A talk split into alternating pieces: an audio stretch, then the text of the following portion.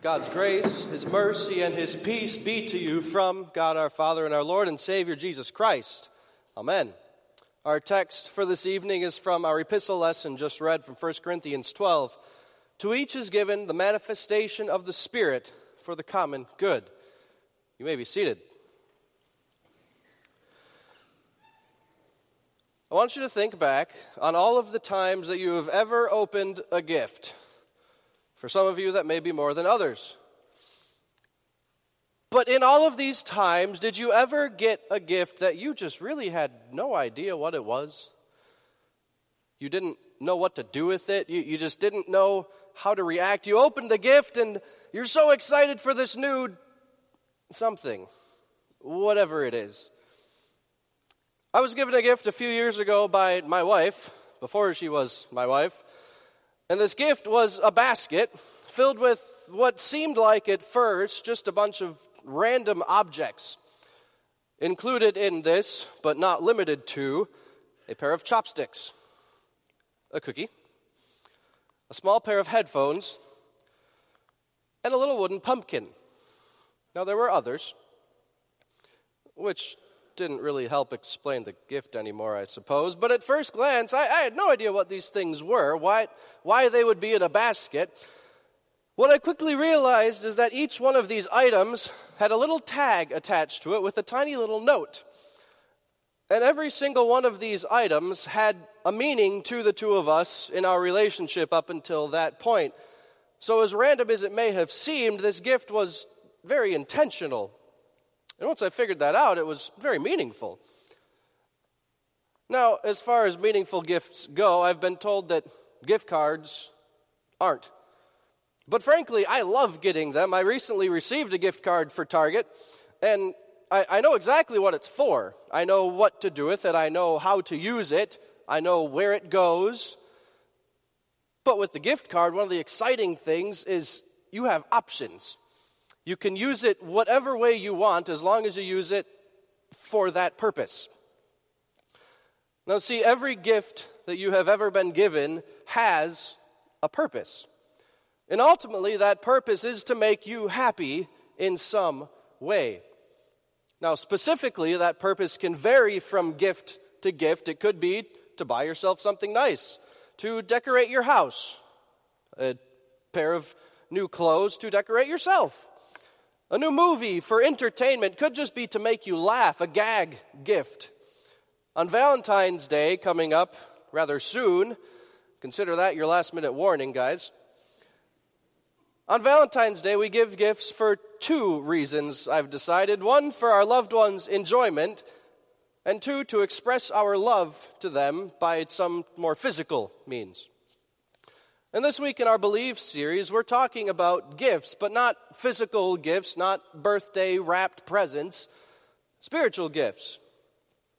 Every single one of you has been given some sort of spiritual gift.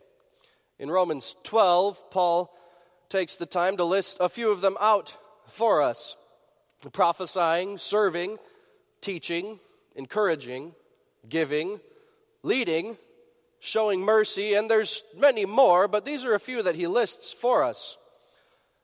All of these are gifts that you have been given by God through the Holy Spirit.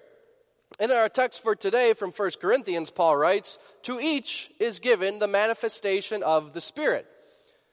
Now, the Spirit is that same Spirit that was given to you at your baptism, and He makes Himself manifest in you through these spiritual gifts. No, I'm not up here this evening to tell you exactly what your gifts are. I just, I just can't do that. But it is important that you know some of your gifts.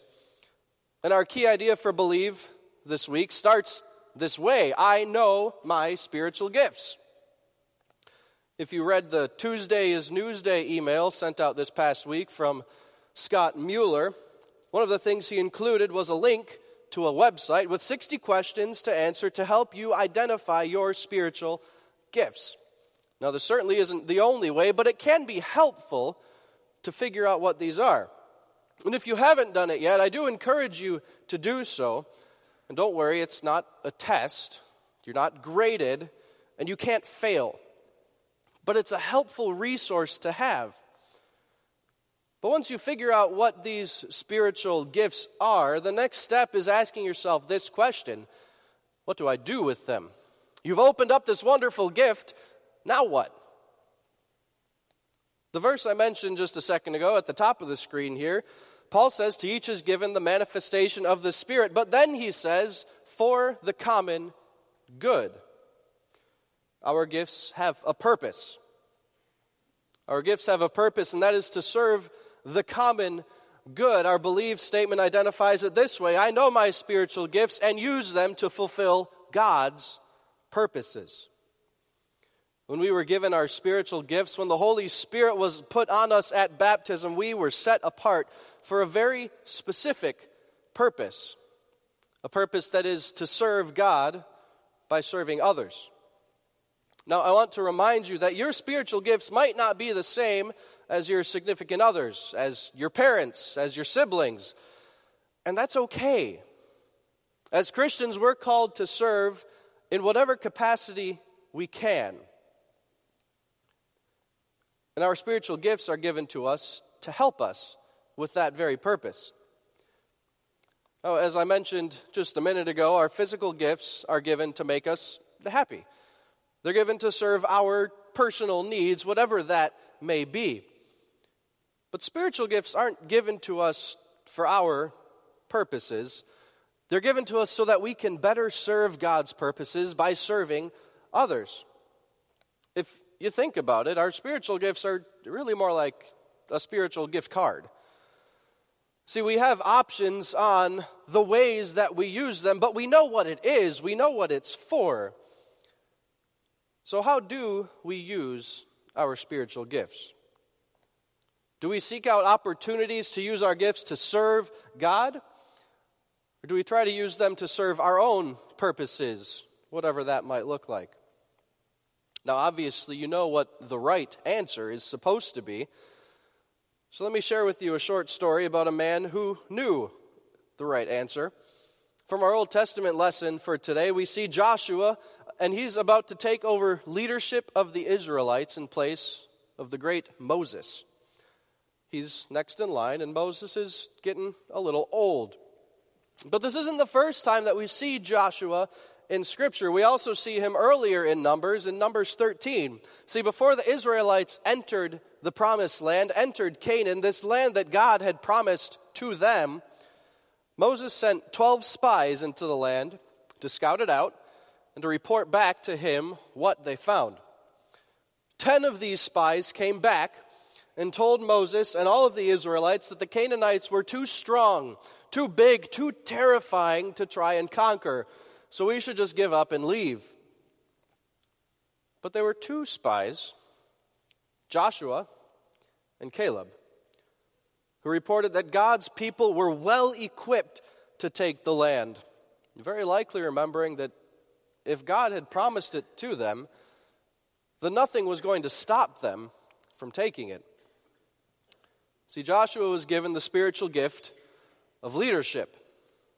Now, if he wanted, he certainly could have used this gift to his own benefit to take control of the Israelites and have them do whatever he wanted. But instead, he used this great gift to the benefit of others. He used his gift to serve God and his people. Joshua was equipped for a specific purpose, and he lived out that purpose faithfully.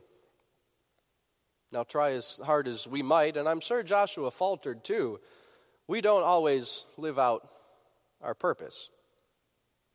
It's certainly hard to do, but especially in a world where you're encouraged to live for yourself, to look out for number one. But all of those times that we fail to live up to our purpose, we can be reminded of one other who lived out his purpose faithfully and perfectly. See, today is the first weekend in Lent. And during Lent, we take the time to reflect on our shortcomings as God's people, but more importantly, to reflect on Jesus and what he did for us. See, church, even Jesus had a purpose. And Jesus' purpose was very much the same that ours is, to serve God, to fulfill God's desire by serving others. And Jesus' life was a perfect example of this service, a perfect example of how to use spiritual gifts for the common good, for the benefit of others. Jesus spent his entire life preaching, teaching, healing, showing mercy, leading his followers, encouraging others. Jesus' purpose was clear, and ultimately it led him to the cross. Jesus' purpose came to this earth ultimately to live, to die, and to rise again on our behalf so that we wouldn't have to someday. See, Jesus used his spiritual gifts to benefit us, to serve us, and to show us God's amazing love for his people. And today, just like Jesus, our spiritual gifts are an opportunity to show God's love to those around us. Through Jesus, we have been given life, and the proper use of our spiritual gifts is to use that life as a life of gratitude to God for all that He has done for us and for all that He continues to do for us. Martin Luther once said, God does not need your good works, but your neighbor does. See, we don't do good works to make us look pretty before God in heaven, but we are given these gifts so that we can serve our neighbor, so that we can do good for our neighbor. We have been given these gifts to show our neighbors God's love. And we have been set apart for this very purpose from the very beginning, as Paul wrote in Ephesians chapter 2 For we are God's workmanship, created in Christ Jesus to do good works which God prepared in advance for us to do. God has set apart this purpose for us from the very beginning. Now, our spiritual gifts aren't necessarily given to us for our own good, our own benefit, but that's certainly not to say we don't get a little something out of using them as God intended. So, using the gifts that God has given us for God's purpose is a blessing in itself. Some of you may be able to identify with the phrase, the warm fuzzies, you can get when serving those around you. See, God did give us these gifts as a blessing to us, but that blessing is in serving those around us. That blessing isn't in keeping these gifts to ourselves. The blessing is for the purpose of others. So, if you've ever found yourself wondering what your calling is here on this earth, if you've found that you've been blessed with a certain talent or ability, maybe one that doesn't entirely make sense to you, if you find yourself getting all excited for this new gift and then wondering what you're supposed to do with it, well, the question, or the answer to that question, may not be perfectly clear.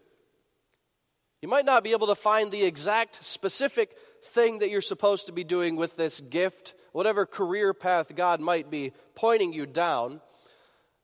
But remember that God did give you your gifts for a purpose.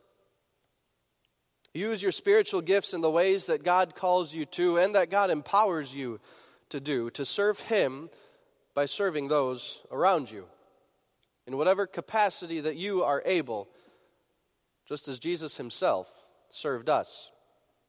Amen.